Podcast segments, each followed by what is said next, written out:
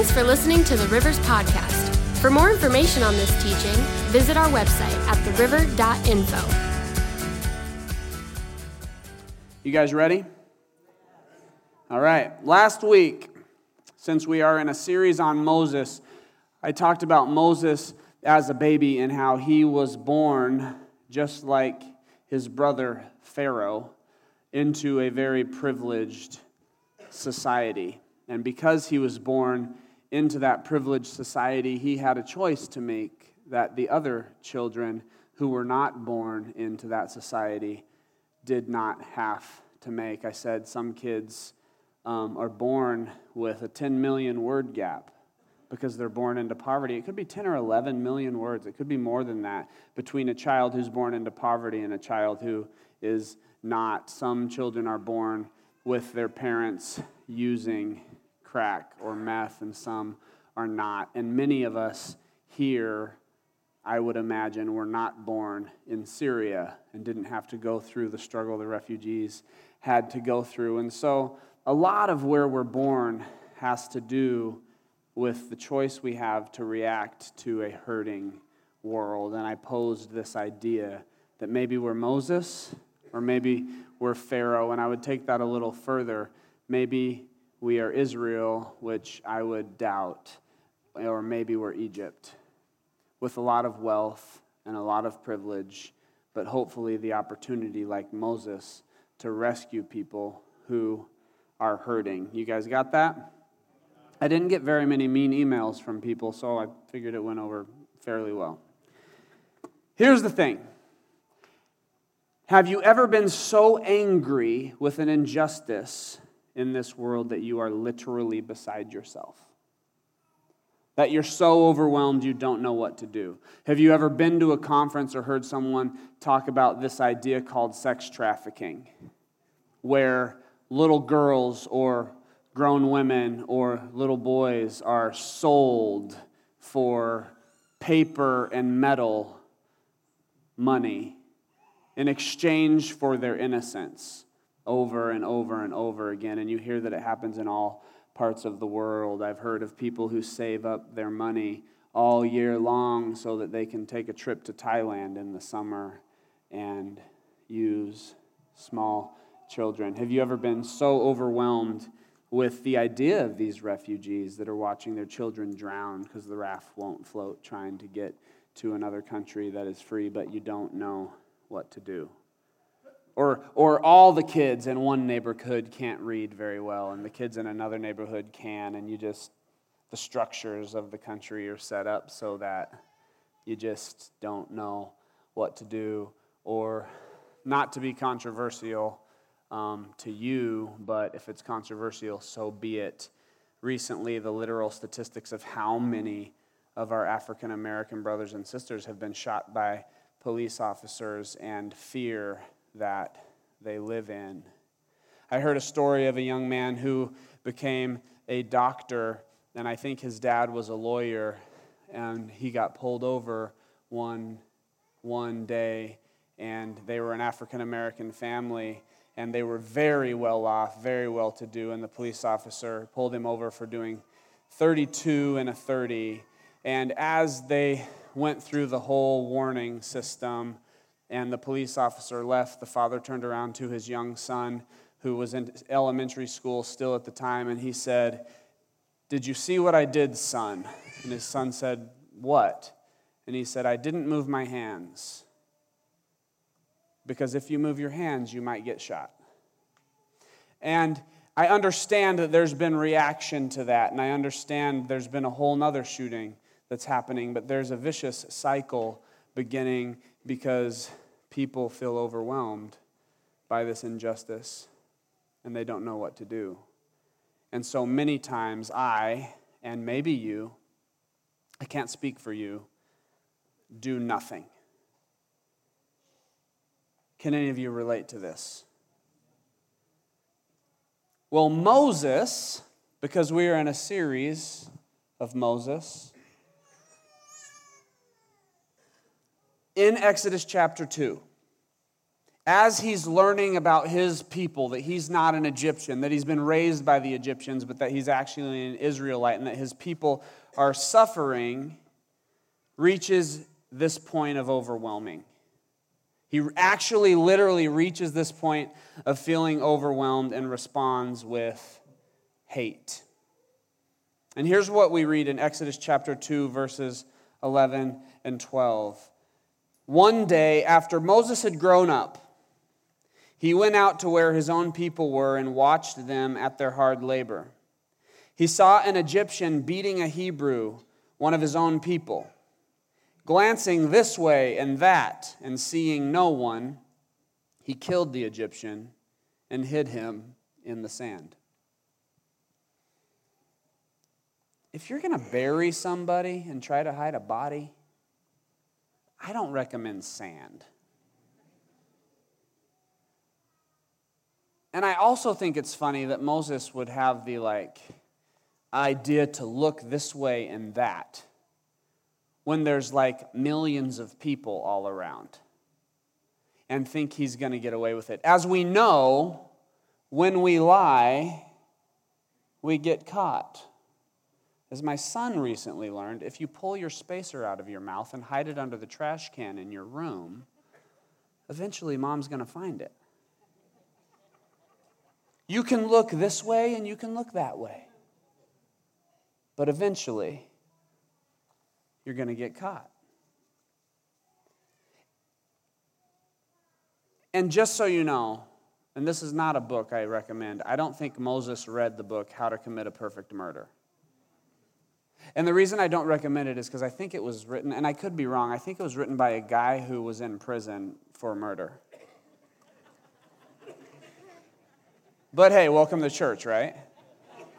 How to stop sinning, how to how to do this. God wants this for your life. Well, thank you for that, but until you've actually done it, please stop writing things down. And so he ends up getting caught. My wife's laughing at me right now. She's like, she's like, Rod, why do you got to throw these little jabs in all the time? Why do you, why do you got to do that? I'm like, babe, I don't know. I'm just, I'm just saying things. Where am I? And so he ends up getting caught. So Moses gets caught. He's caught. Moses gets caught. And he flees to the desert. He runs to the desert. And so this sermon today is about Moses in the desert. And in order to lay some context for you, I want to do a little, little, little fun thing for you kids. Because kids are smart. If I do this, ba da da da da, what do you guys do? Let's try it together. Ba da da da da. Thank you, son. That's not exactly what I wanted. He just repeated what I said.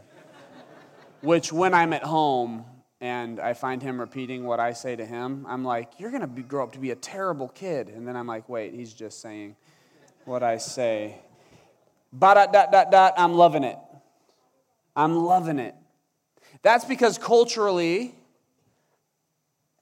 we have a contextual understanding of that phrase, and so we automatically fill it in. Now, I had the opportunity to go to Israel and walk around the desert. I wanted to go where Jesus had been and all these cool places, and they took me and just walked me around the desert for like a week. And uh, I eventually did get to go to the Jesus places, but I was like, why am I in the desert? Why are we walking around? It looks the same. That's great. Abraham lived there in that sand pile. Awesome. Moses wandered there on that sand pile. I don't, thank you. You just could have taken a picture and said, this is where a lot of stuff happened in the Bible. And I'm like, what is going on? And then I learned that when Israel and the people of Israel thought of the desert, they did not think of the desert as the difficult place of trial, as many of us do. Because we read about Israel wandering in the desert and we read about the difficult things they had to go through and we read about God's provision. They didn't think about it as only the difficult place of trial. Israel thought of the desert as the place you find God in the midst of your trial. Elijah, one of the prophets in the Bible, actually, when he's fleeing from Jezebel, who's trying to kill him, he flees to the desert because that's where God is. Jesus goes to the desert for his 40 days because that's where God is. And this all begins with Moses running to the desert. The story starts right there. Moses runs in the wilderness, and this is like a pivotal moment for Israel's understanding of what the desert is. And it follows through Moses' whole story as he takes people through the desert. The desert is not simply the difficult place of trial, the desert is the place that you find God in the middle of your crisis. So Moses is living in the desert. He's running from Egypt because he murdered an Egyptian out of a deep, overwhelming hate he had because of an injustice he saw, and he's in crisis. Now, little history for you Moses got married in the desert, he had a family in the desert. He learned to live in the desert. He could have lived out his existence in the desert and even been a father of many generations in the desert. Life was good for him in the desert in his crisis on the run. But it didn't change the fact that Moses was in the desert. And it didn't change the fact that he was running from something that was stopping him from becoming fully who God had created him to be. And so the reality is, and it's okay, babies are crying, don't get distracted. They're just agreeing with me because I'm a stinking amazing preacher. Moses needed to not simply remain in his crisis, but he needed to see God while he was in the desert. Can any of you relate? Moses needed to see what God was doing in the middle of his crisis. Can any of you relate? We need to see what God is doing in the middle of our wilderness, our desert, our crisis. Otherwise, we're just hopeless. Do you need to see what God is doing in the middle of the hard experiences in your life? Here's the thing are you listening? I think you're listening. I'm getting a lot of eye contact. God reveals himself to Moses in the middle of his crisis. God shows up in a miraculous way. Here's how the story goes Exodus chapter 3, starting in verse 1. Now Moses was tending the flock of Jethro, his father in law, and guys, guys, guys, just because I'm reading out of the Bible doesn't mean it's time to tune out. This is good stuff. Now, Moses was tending the flock of Jethro, his father in law, the priest of Midian, and he led the flock to the far side of the desert and came to Horeb, the mountain of God. There, the angel of the Lord appeared to him in flames of fire from within a bush. That's cool. Moses saw that though the bush was on fire, it did not burn up. So Moses thought, I will go over and see this strange sight, why this bush does not burn up. I would too. When the Lord saw that he had gone over to look, God called to him from within the bush, Moses, Moses. And Moses said, Here I am. Do not come any closer, God said. Take off your sandals, for the place where you are standing is holy ground. Then he said, I am the God of your father, the God of Abraham, the God of Isaac, and the God of Jacob. Quick interjection God doesn't say, I am the father of Abraham, Isaac, and Israel. And God changed Jacob's name to Israel. But Jacob was the messed up name, the heel grabber, the deceiver, and Israel was the good name. And God says to Moses, I'm the God of Abraham, Isaac, and Jacob. Think about it for a moment. I can use you in your mess. I don't need you to be perfect. At this, Moses hid his face because he was afraid to even look at God. The Lord said, I have indeed seen the misery of my people in Egypt. I have heard them crying out because of their slave drivers, and I am concerned about their suffering, so I have come down to rescue them. Does that sound familiar? God coming down to earth to rescue someone who's oppressed? Sounds like Jesus to me. I have seen my people suffering, and I have come down to rescue them. In the middle of Moses' crisis, Moses' desert, Moses is on the run in the middle of his trial, Moses' thing that Moses needs to get fixed in order for everything to be okay. In that one moment where Moses is needing intervention from God for Moses, and he finally steps into this encounter with actual God who he can't even look at because this bush is on fire. God says this to Moses Moses, I see you are hurting, and I am coming to heal you. No! I didn't even give you a chance to nod because culturally we just say, Yeah, amen. That's not it. In the middle of Moses' internal crisis, his running from murder, from consequence, hiding in the desert, trying to build a family in the desert, wishing that some way the hard things in his life would go away, and finding God in that moment and hoping something awesome would happen with God in this incredible worship service because the songs were great today. God says, I have seen the misery of my people in Egypt, and I have come down to rescue them. God doesn't even he doesn't even address this internal crisis in Moses. Or does he? Why is God talking about somebody else? Listen closely. This is what I think you need to hear today. You are free to disagree. Just because I'm on a raised stage doesn't mean I'm closer to God than you. This is what I think you need to hear. And maybe you need to write it down. God is going to show up in your desert. God is going to show up in your crisis. God is going to show up in your wilderness. He will reveal himself in the middle of your rough spot. He will reveal himself in the middle of your wilderness. He will reveal himself in the middle of your desert. He will reveal himself in the middle of your crisis, even if your crisis has been nine years long or 30 years long or the abuse hasn't ended yet. God will reveal himself in the middle of that. But, uh oh. Rod said, but. But his solution for your crisis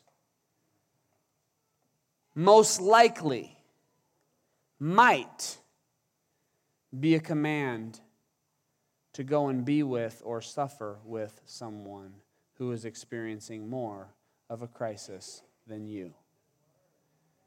Now, listen, I'm going to say this again.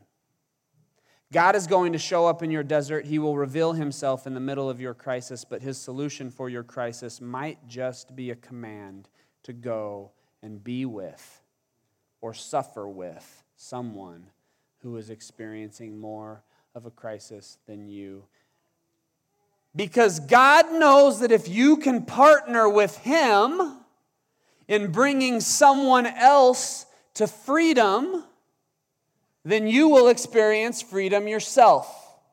This is abstract and it's going to get real practical real quick, so stay with me.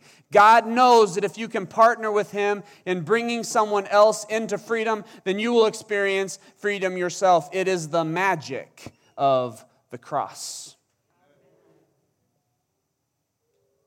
And what Jesus accomplished for us. And if that Jesus lives inside of you, then that same power is inside of you. If I can absorb your suffering, then we will both experience the power of the resurrection, the rising from the death in which we exist. if I can absorb your suffering, we will both experience resurrection from that thing that is bringing you death. And I will experience freedom from that thing that is bringing me death. This, my friends, is a backward way of thinking. Let me show you why. With a step ladder. I knew you got I knew you were on to me. I knew you knew I was going to pull out a step ladder. If the step ladder will open. Come on, step ladder. Having some spiritual attack right here, guys. Pray it through. There we go. I do need a hand, but I have two. Okay. We're just going to do this because it's a little rusty. Is that good?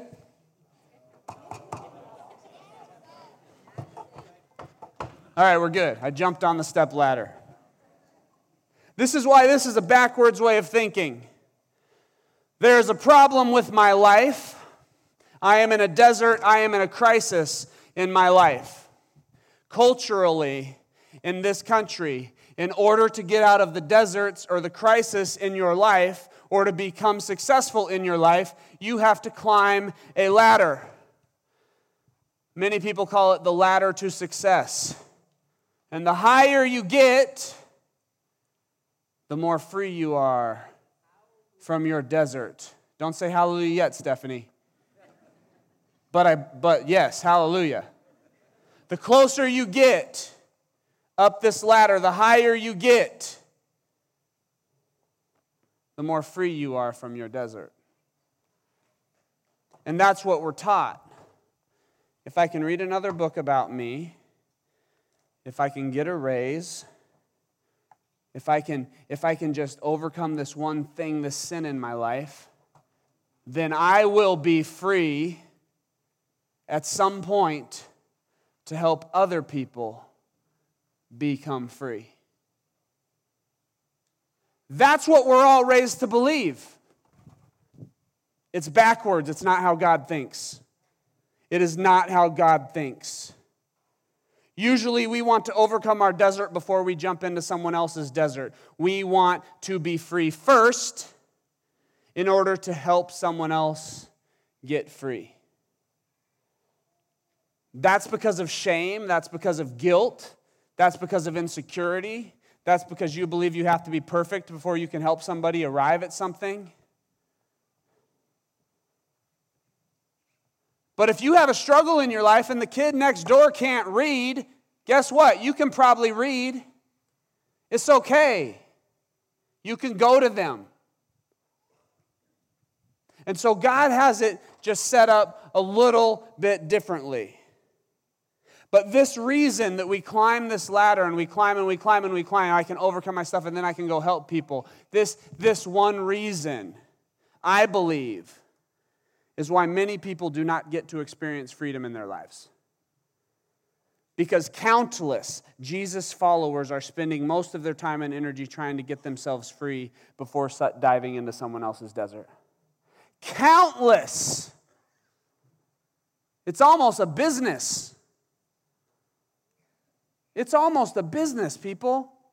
Countless Jesus followers are spending most of their time and energy trying to get themselves free before diving into someone else's freedom when maybe, maybe, and this is all, this is, I just want you to consider it. Maybe your freedom from your desert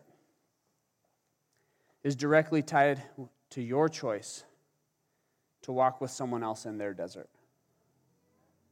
Maybe your freedom from your desert is directly tied to walking with someone else through their desert. Man, I, I have a friend this morning who I, I talked to, um, this person and their mom. And they've both been in a desert. And I found out this morning that my friend is nine months clean and sober from meth.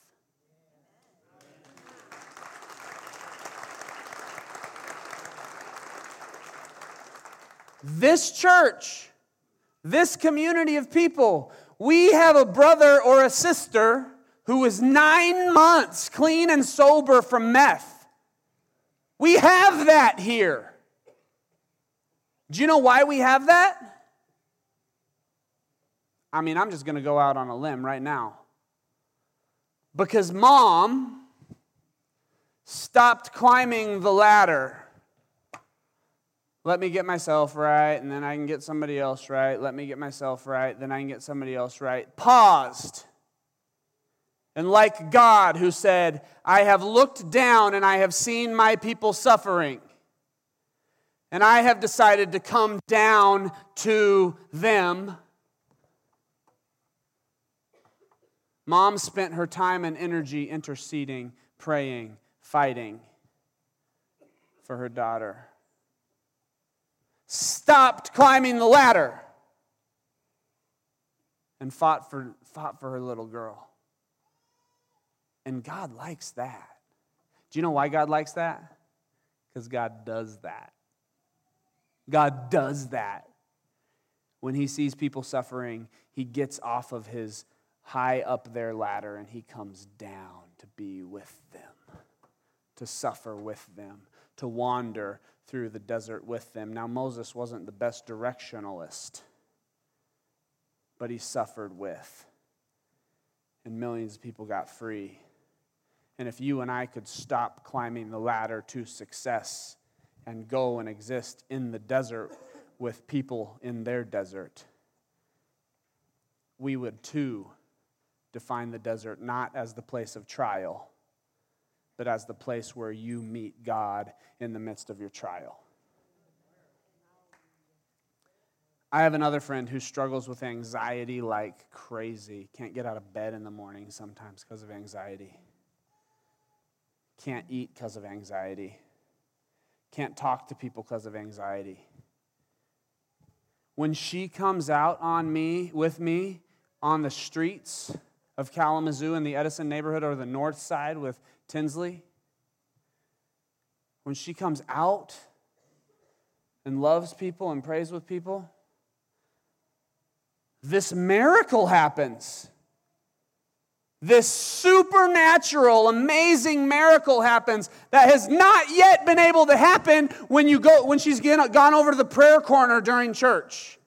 That has not yet been able to happen when she sings the worship songs, when she reads the Christian books, when she talks to the Christian counselors. All of those things are good. But for some reason, this anxiety has not lifted from her during those times.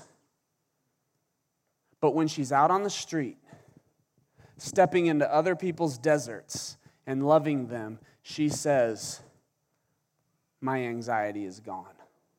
She says, It is completely gone. The supernatural can be summed up very practically, friends. When you're walking with someone in their desert and you're spending your time and energy loving them, guess what? You're not doing drugs. You're not in your addiction during those moments.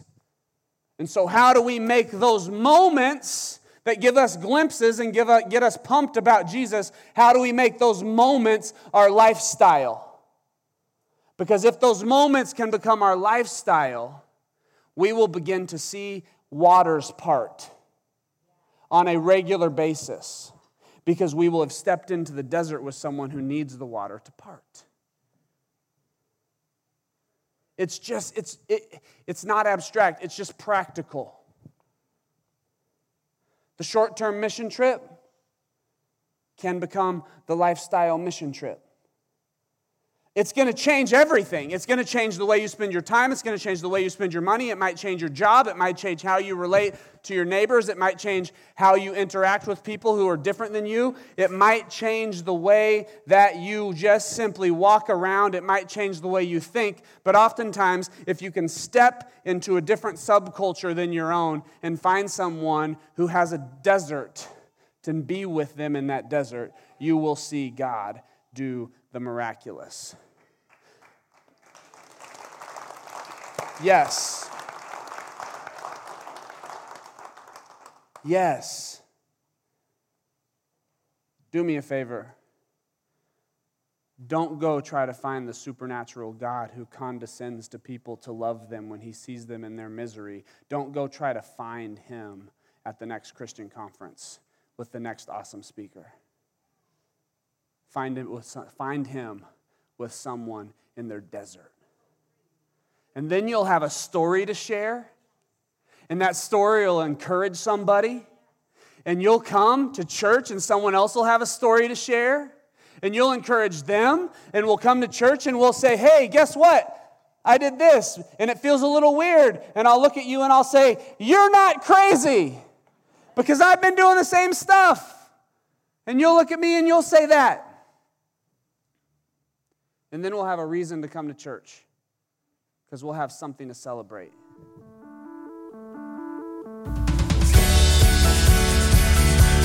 Thanks for listening. For more information, check us out online at theriver.info.